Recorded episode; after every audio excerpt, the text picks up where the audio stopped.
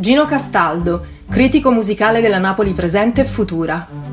È un giornalista e critico musicale. Nato a Napoli il 20 ottobre 1950, sotto il segno zodiacale della bilancia, Gino Castaldo ha sempre amato la musica e la scrittura. Nel corso degli anni è riuscito ad unire le sue due grandi passioni, dando il via a una carriera di successo.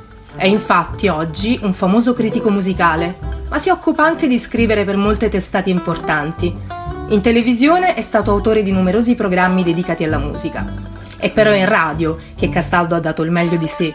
Ha condotto molti programmi su Radio 3, poi è stato affiancato da Ernesto Assante su Radio Capital. Dal 2005, sempre con Assante, tiene le lezioni di rock Viaggio al centro della musica, con lo scopo di approfondire, grazie anche all'ascolto guidato e all'ausilio di video e filmati, la storia di coloro che sono entrati nella leggenda del rock.